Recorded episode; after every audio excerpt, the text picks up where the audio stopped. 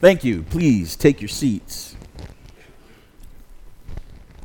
We're going to get back to this uh, scripture and talk about Peter here in just a minute. Uh, I wanted to start by uh, telling a story. I've told this story before a couple of times. Uh,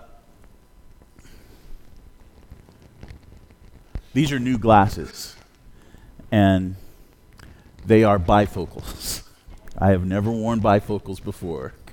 So who knows what I'm going to see in my notes? We're going to just do what what we do this morning. I don't know what's going on. So so if I pause and I'm looking funny, I'm just dealing with these new glasses. That's that's all right.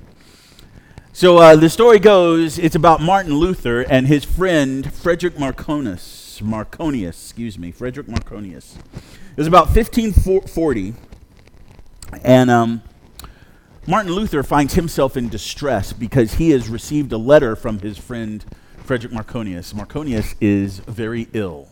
Matter of fact, he's on his deathbed, and he had to have someone help him pin this letter to his good friend Martin Luther. And it's a, it's a very tender farewell letter that he's saying goodbye to his friend, that, that this is it, I'm going to die now. And Martin Luther has received this letter, and immediately he sent back a reply right along these lines. Uh, it says, to his friend, he says, I command thee in the name of God to live, because I still have need of thee in the work of reforming the church. The Lord will never let me hear that thou art dead, but will permit thee to survive me. For this I'm praying. This is my will, and may my will be done because I seek only to glorify the name of God.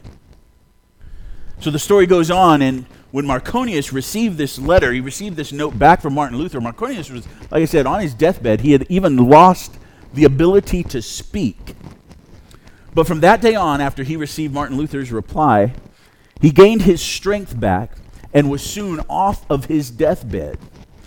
Frederick Marconius lived six more years, and he died two months after Luther.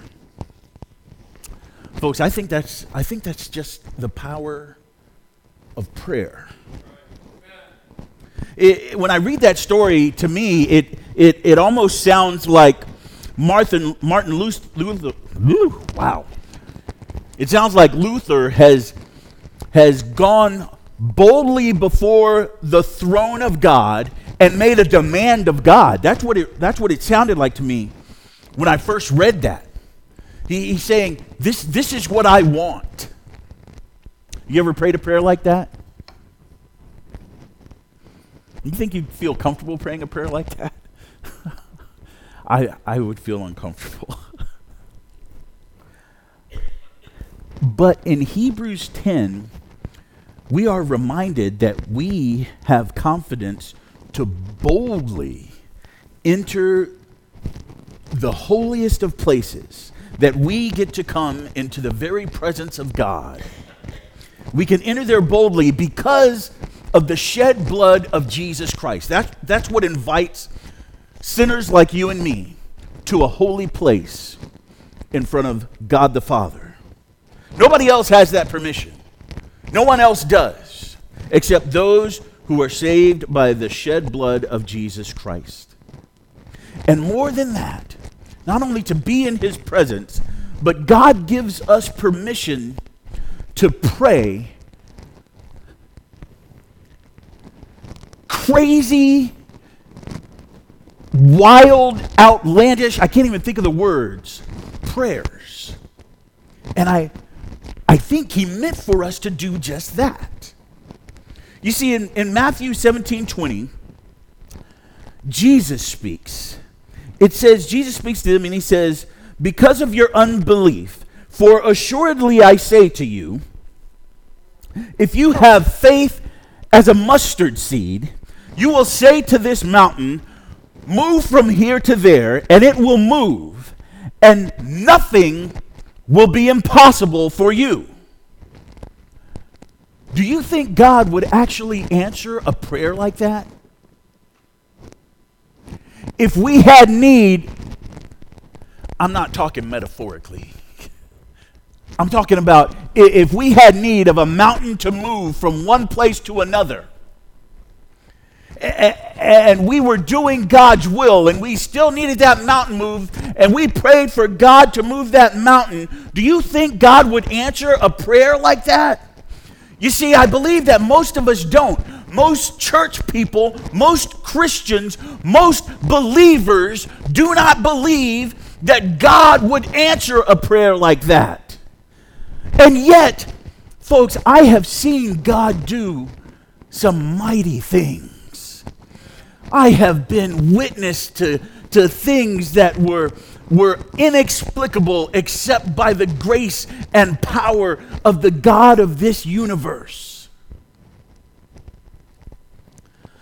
I read about a pastor, he, he tells this story he goes, he goes on and on. I'm going to try to break it down, uh, which, which I think kind of wraps up my own view as well.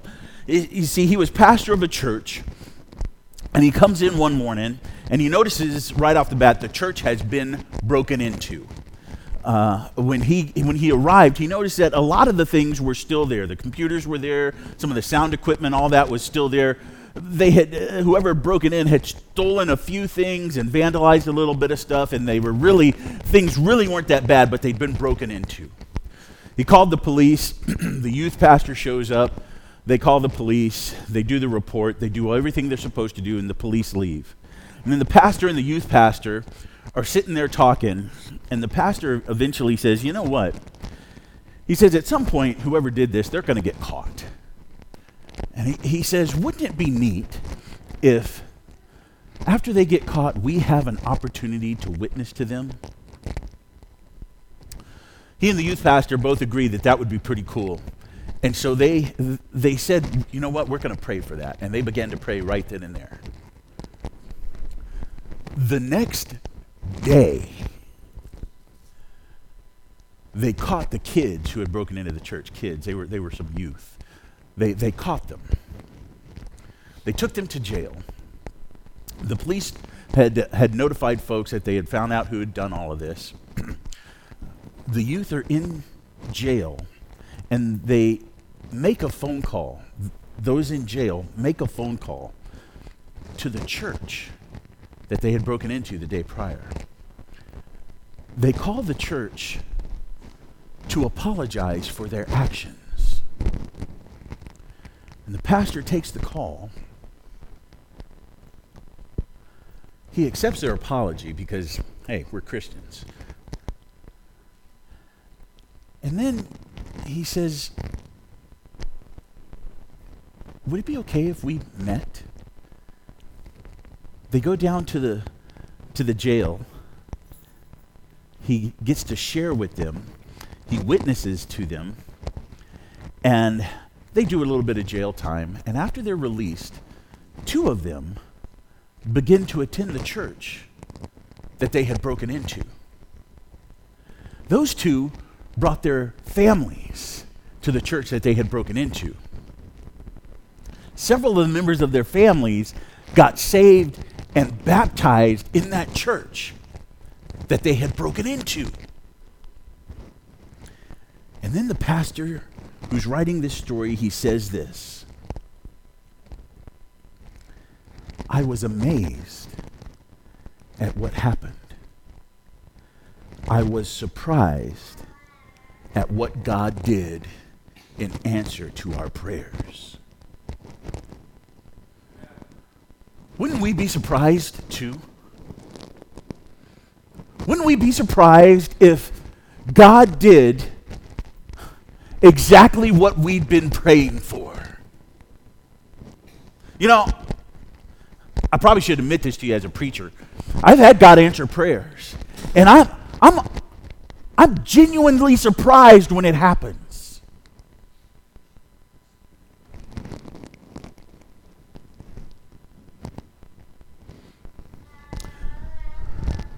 I think we tend to hide from prayer when we should be embracing prayer.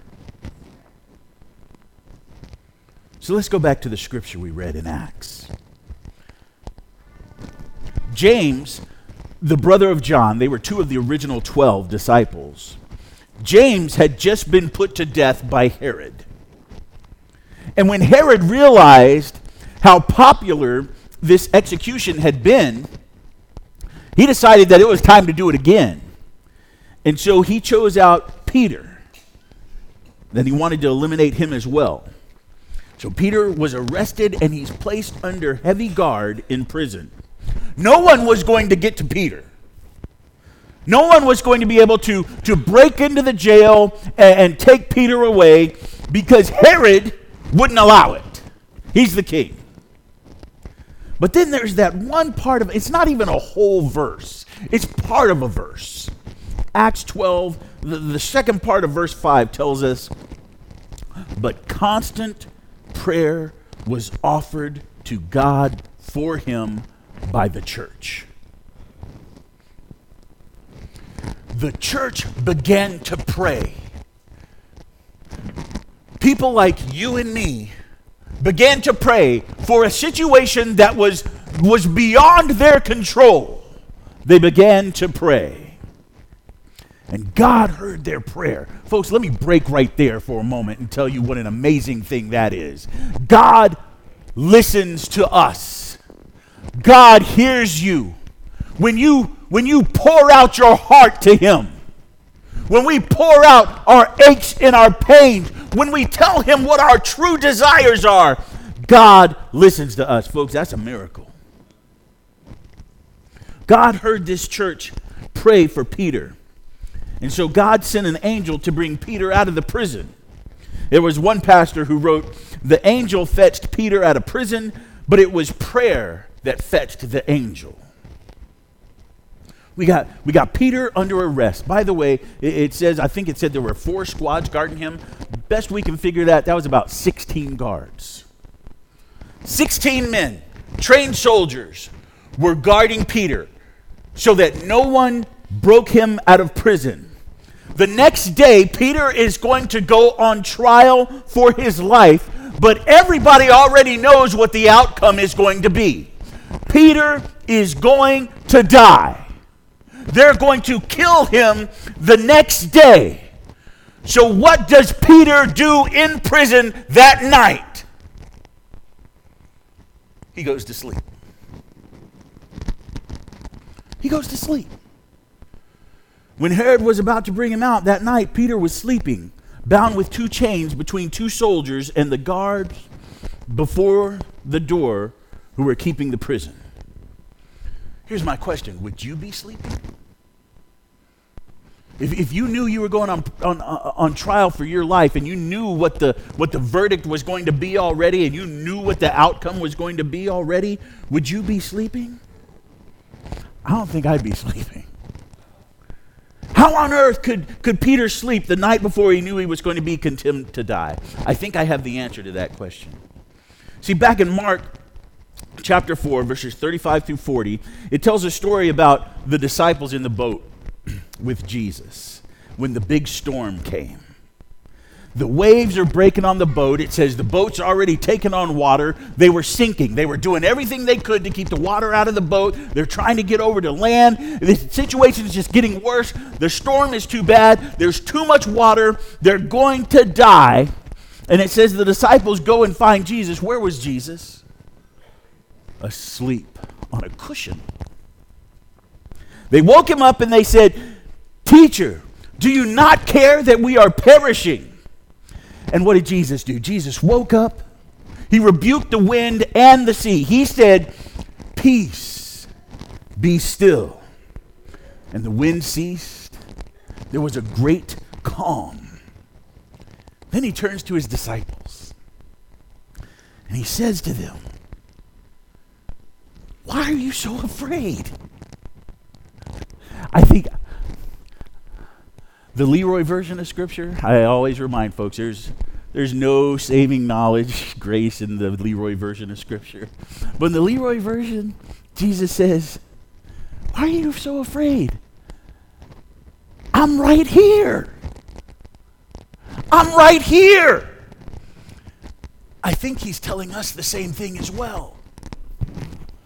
Why are you so afraid? God says, I'm right here. We hear about the turmoil going on in our world around us, and sometimes it shocks us to the core, and we, and we get scared. And Jesus is telling us, Why are you afraid? I'm right here. I'm the answer. I'm here. I've been here the whole time. I'm right before you. Why are you so afraid? We need to remember the same Jesus in Scripture is our Jesus as well.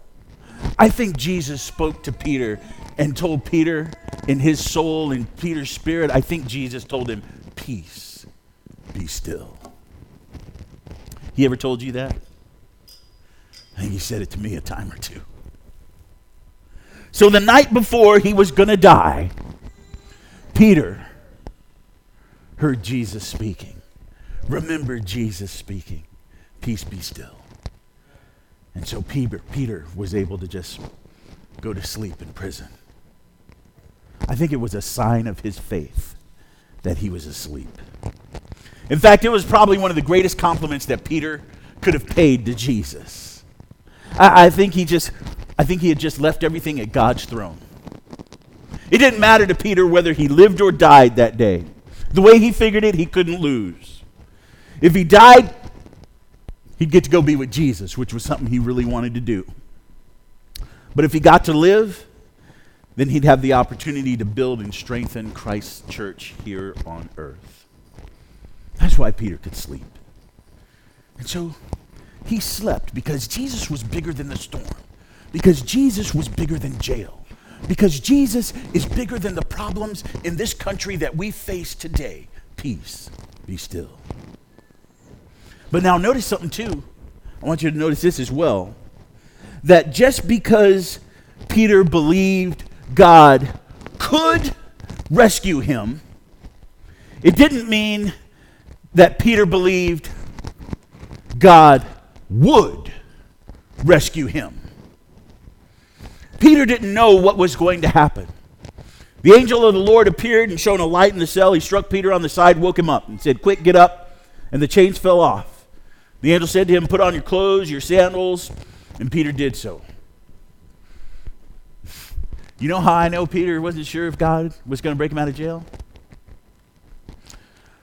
Check it out. If I'm in jail and I even think there's going to be a jailbreak, I keep my sandals on. I'm going to be ready. I'm ready to go. Peter said, You know what? God, you got this. What happens, happens. I'm going to sleep. He, he, he took off his outer garment, took off his sandals, he laid down. The scripture says the angel showed up in the cell, and a bright light shone in the cell. That should wake you up. Peter was out. I think the angel came in, going back to that book of Leroy again. I think the angel came in and went, Peter, let's go. Psst. Peter was racked out. Nothing. Peter, let's go. Nothing. It says eventually he had to hit him in the ribs to get him, get him, Peter, get up. Time to go. Man, Peter's like, I was sleeping good. Why are you hitting me? Get your sandals on, man. Let's go. Gets his sandals on. Get your, get your cloak. Get your robes on. Come on, let's go. Takes him out. And they start off. Peter followed him out of the prison, but he had no idea that what was happening was real. He thought it was a vision. So they go out beyond at, at least two checkpoints with guards. Nothing. They get out to the city gate, which has been locked, and the scripture says it just kind of opened by itself. They take off down the street. They make a couple of turns, and then the angel's gone. And Peter goes, Now I know God broke me out of prison. Really? You didn't know that when an angel showed up? You, you didn't know that when you walked out of prison? When you walked by the guards, when the gate opened up? You didn't know it then? You had to wait? Here's the thing, folks. The whole thing seems so wild, so crazy, so outlandish that it couldn't possibly be happening. It never crossed Peter's mind that, that he might actually be getting out of jail right then and there. It shouldn't have happened that way. It wasn't supposed to happen that way. It defied all the laws of, of, of, physics, of probability, everything. It was unheard of. It shouldn't have worked. God surprised Peter by what he did. God will sometimes, sometimes answer our prayers in such wild and powerful ways that it takes us by surprise as well. We must never forget, never forget that it started, started with prayer. That church got together and prayed together. As I sat here this morning, I envisioned somebody coming in and telling the church what was going on with Peter, and they got worried. And I envisioned them maybe meeting together and breaking up into small groups of three or four people and bowing their heads and petitioning God on the behalf of others, on behalf of Peter. Lord God, they poured out their hearts to him. Jesus. You know what I don't think they did? I don't think they, they laid out a PowerPoint plan of all the things that God needed to do. Step one, step two, step three, step four, because I don't know about you, but sometimes I've prayed to God that way. Here's what I need, here's the order I need it in. You want your plans or you want God's plans? Because I tell you what, I've jacked some stuff up in my life with my plans. I don't know anything that God's messed up before. Sometimes we need to just pray and leave things at God's feet, which is what I think I think that church did.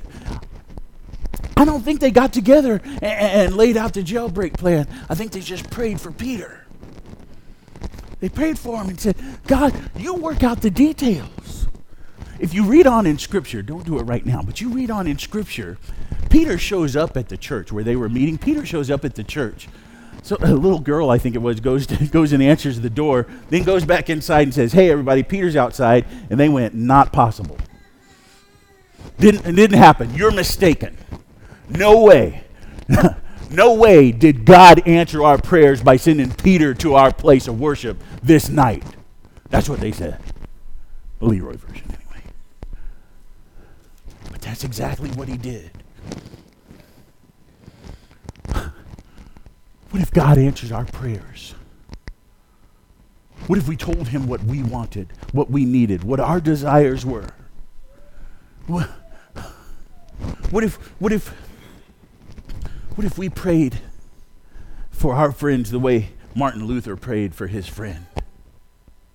What if we bowed our heads and hit our knees for this country the way we ought to and prayed for God to, to reign supreme? In this world around us, what would God do? I, I don't know. I don't know the answer. I don't know the details. I don't know what God has, has, has set. But I know He can. I don't know what's going on in your life right now, right here this morning. Because I believe there are some of us that are, that are holding on to things we don't want other people to know about. We come in church, we put on smiles, we shake people's hands, and inside we're hurting. We don't know how to lay that at God's feet. And I think that's exactly what we need to do is lay it at God's feet.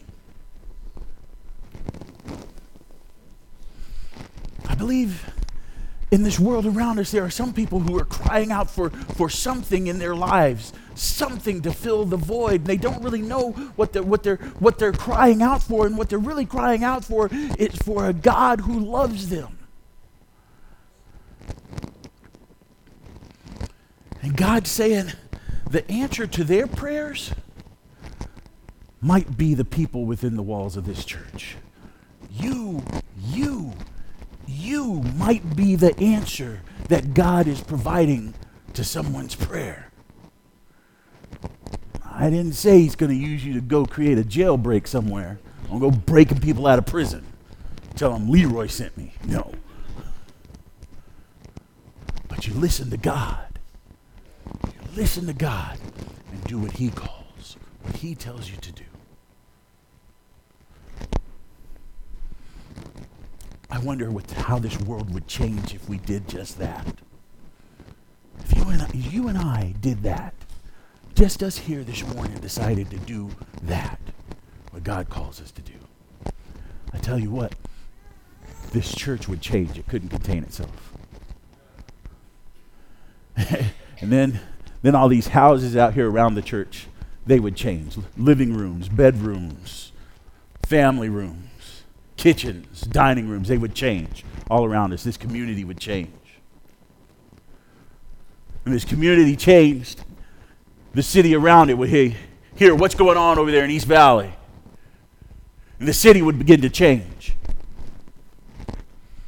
And people get wind of it on the other side of the state and go, what's going on there over on that other side of Spokane? What's going on over there in the in Spokane Valley? And the state might change. And people in this country wonder hey, what's going on up there in Washington state? And the state might change, the country might change, the world might change if we decide to change. If we decide to hit our knees and pray like God wants us to pray.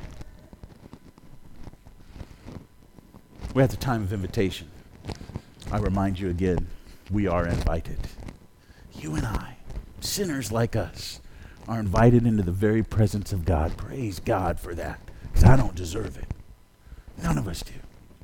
I don't deserve it, but He's still calling to us and still inviting.